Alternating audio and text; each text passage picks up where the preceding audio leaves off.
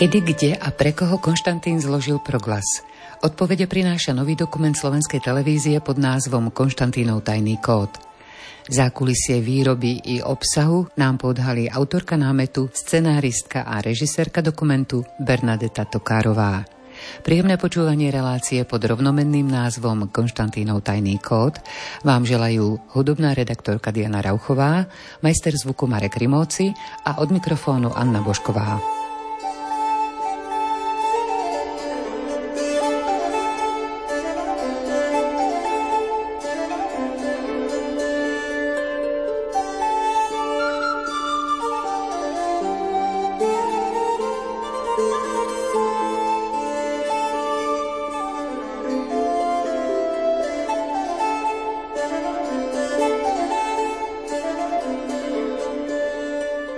Konštantín vytvoril hlahovské písmo, čo bolo naše úplne prvé písmo. Vytvoril ho pre našich predkov, pre Slovenov.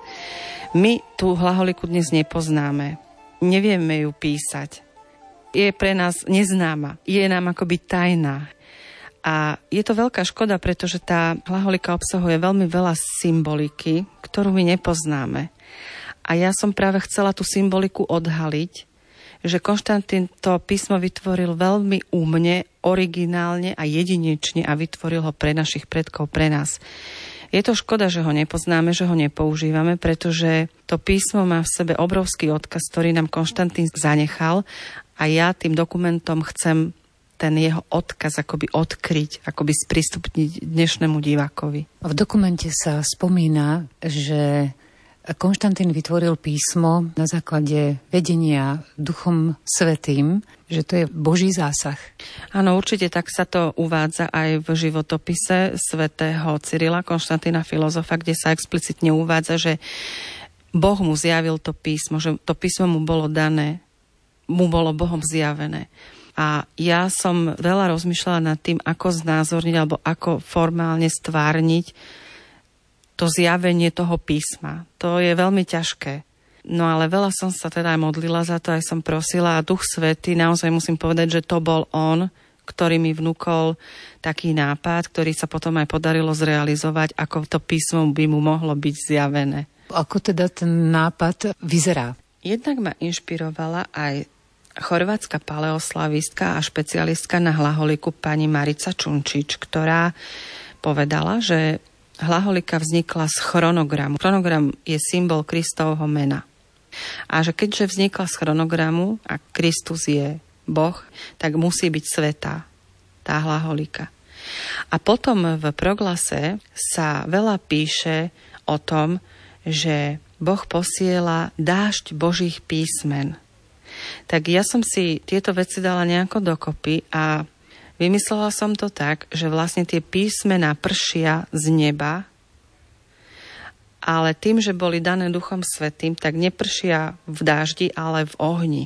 Je to niečo na spôsob turíc, že sa tam objavujú vlastne tie ohnivé jazyky, ktoré padajú z neba na vodnú hladinu, akože pršia tie písmená tomu Konštantínovi.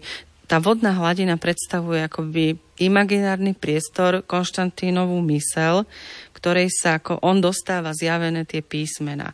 Čiže tie písmena vlastne pršia ohňom a dopadajú na tú vodnú hladinu, na ktorú sa píšu ohňom tie písmena. A tak vlastne vznikajú.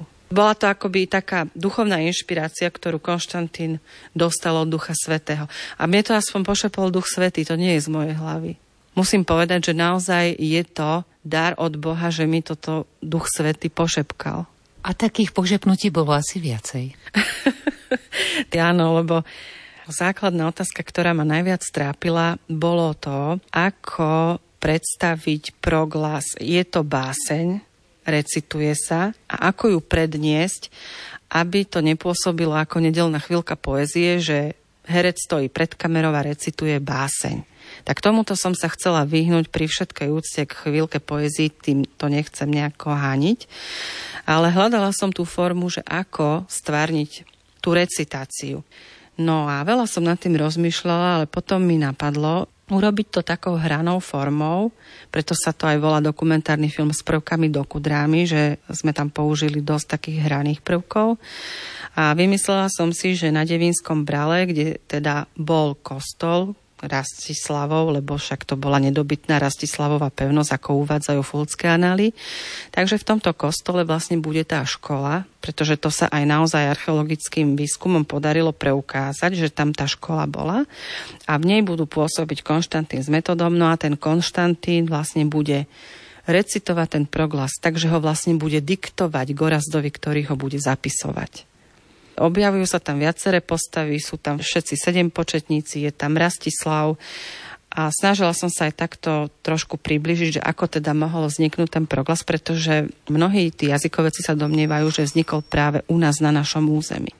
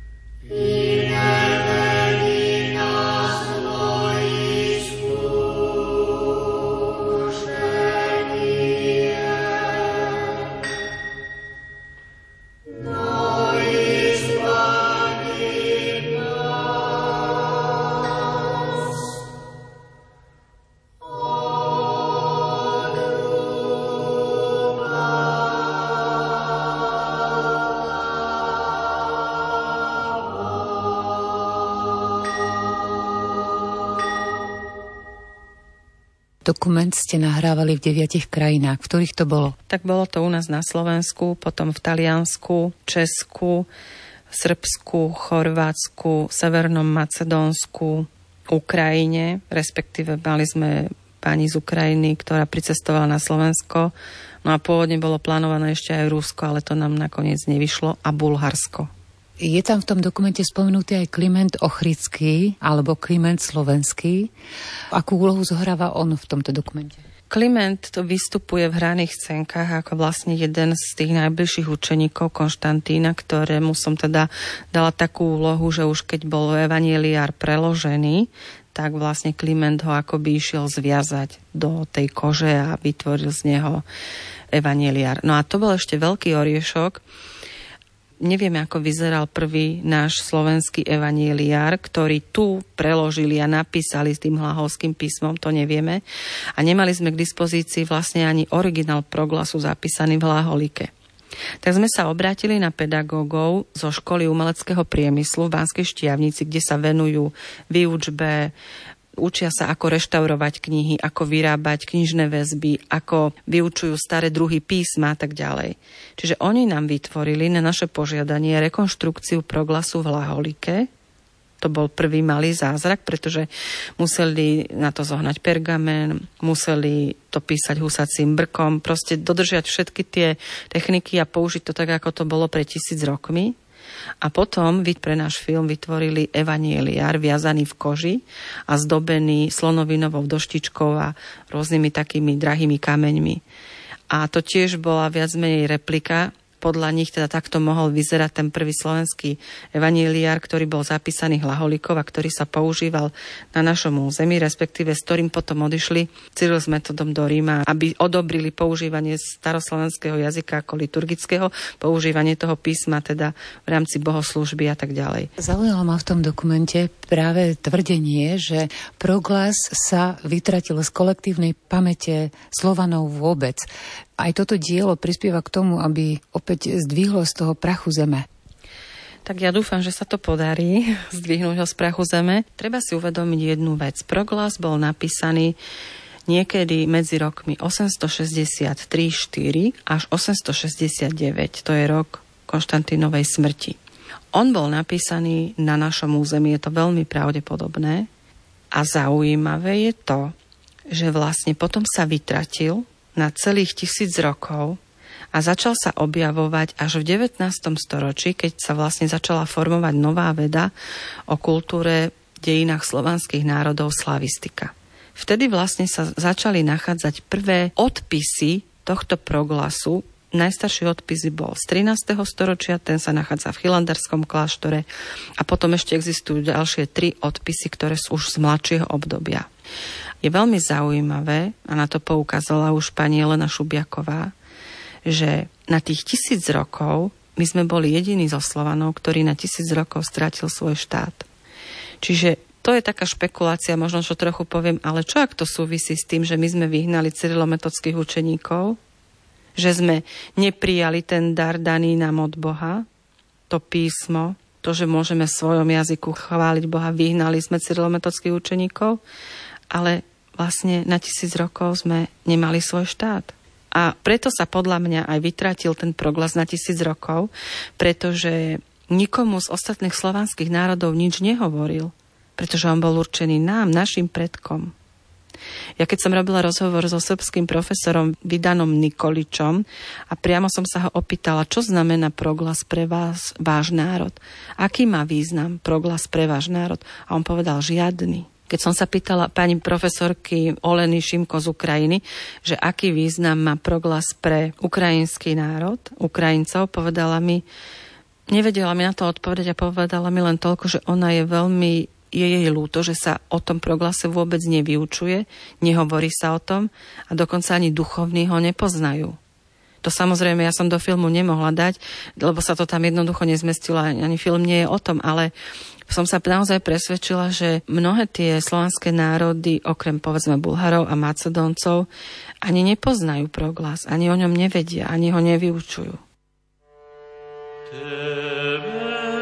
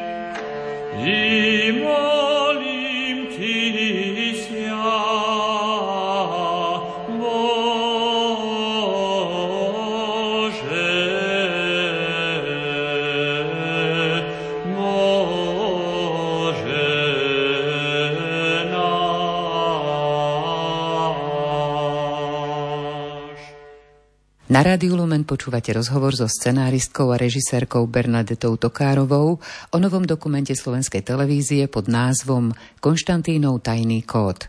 Čo je vašou túžbou, čo sa týka proglasu? No tak myslím si, že proglas už maturitnou otázkou je. Aspoň teda, tak mi povedal pán Lehky, ktorý veľa vydaní už uskutočnil proglasu.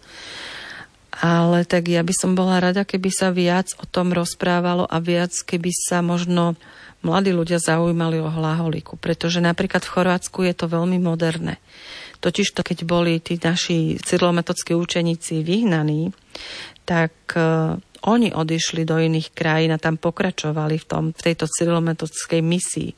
Oni odišli do Bulharska, potom odtiaľ sa dostali do Ochridu, čiže do Severného Macedónska dnes a odišli aj do Chorvátska.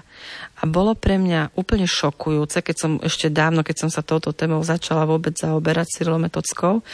Bola som na dovolenke v Chorvátsku a zistila som, že na ostrove Brač je františkánsky glagolášsky kláštor, kde vlastne až do 20. storočia tlačili hlaholské knihy.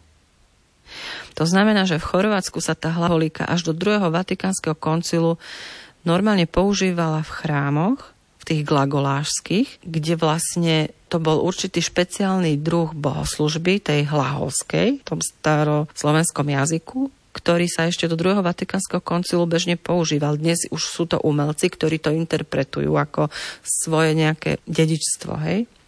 A je zaujímavé, že vlastne oni tú hlaholiku používali až do 20. storočia. A ja som si pamätala z 8. ročníka základnej školy, že my sme sa učili na literatúre, že hlaholika vlastne zanikla. Takže ma to dosť šokovalo, keď som zistila v dospelosti, že vlastne hlaholika pretrvala a používala sa. Pretože my máme hlaholské zápisy iba rukopisné, ale v Chorvátsku majú vytlačené knihy hlaholské, ale tieto bohoslužobné knihy, čiže tam to bol normálne živý jazyk. Teraz už čaká premiéra tohto dokumentu. Aké sú vaše dojmy, pocity po skončení už nahrávania a teda už doľaďovania? Moje dojmy sú, že konečne mi spadne kamen zo srdca, lebo naozaj to točíme tretí rok, pretože kvôli pandémii COVID sme museli jeden celý rok prerušiť výrobu a potom sme vyrábali všelijako tak po etapách. Takže odpadne mi zo srdca kameň, to je naozaj veľká záťaž. A moje dojmy, no zase som sa presvedčila o tom, že jednoducho bez tej Božej pomoci človek nič nezmôže.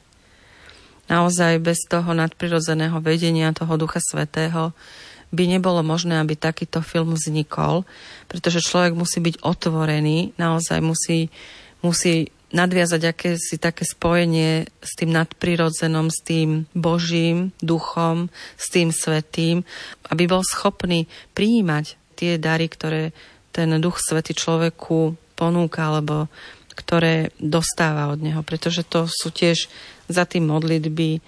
To nie je len také, že teraz si sadnem a napíšem scenár. Je za tým samozrejme aj práca dlhodobá, ale hlavne sú tie dotyky s tým nadprirodzenom a tá inšpirácia Ducha Svetého. Tá jednoducho je nevyhnutná, podľa mňa, lebo sama by som si nepomohla určite. Vy ste autorkou projektu Čierna Madonna, dokumentu, ktorý získal veľké ocenenie. Áno, na Medzinárodnom filmovom festivale Mirabile Dictu v Ríme náš film Čierna Madonna získal prvú cenu za najlepší dokumentárny film. Bola to pre mňa obrovská podsta, obrovské prekvapenie, pretože my sme ten film prihlásili na tento festival teda nemala som také očakávania, že by sme mohli vlastne vyhrať. Pretože na tom festivale bolo tisíc filmov, spomedzi ktorých sme zvíťazili. A tá konkurencia bola obrovská, boli tam filmy z celého sveta. To je vlastne festival, ktorý sa špecializuje na kresťanskú tematiku. Keď prišla nominácia, že sme nominovaní v kategórii najlepší dokument s ďalšími dvomi dokumentmi, tak to bolo obrovské prekvapenie, obrovská radosť, takže sme vycestovali do Ríma kde sa teda udelovali ceny, ale to sme ešte nevedeli, kto to vyhra.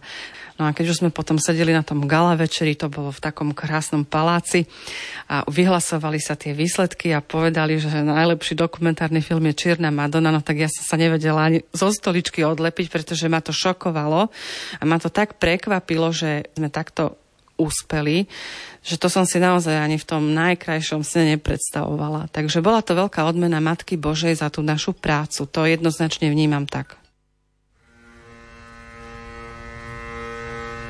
Hospody, Čo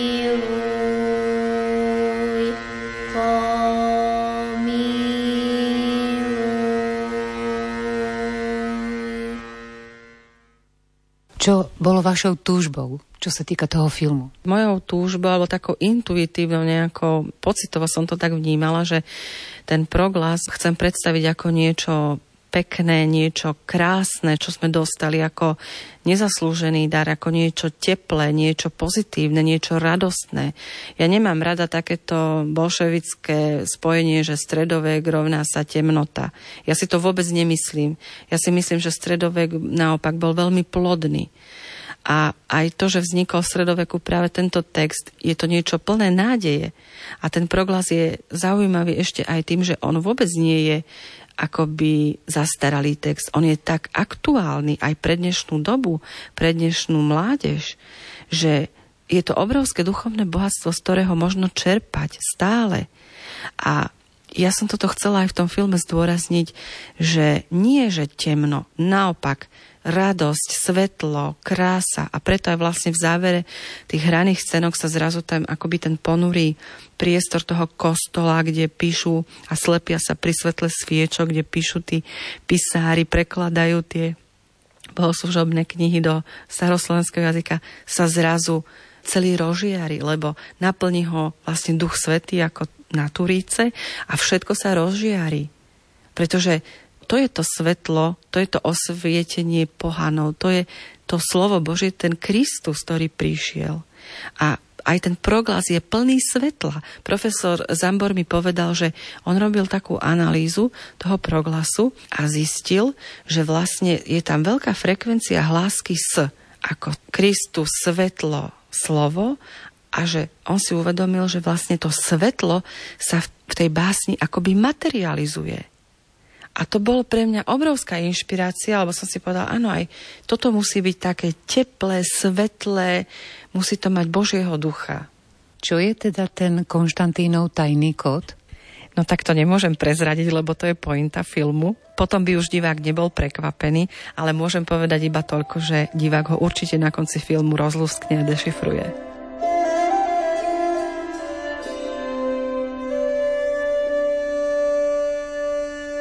Nový dokument slovenskej televízie pod názvom Konštantínov tajný kód bude mať premiéru práve na Sviatok svätých Cyrila a Metoda.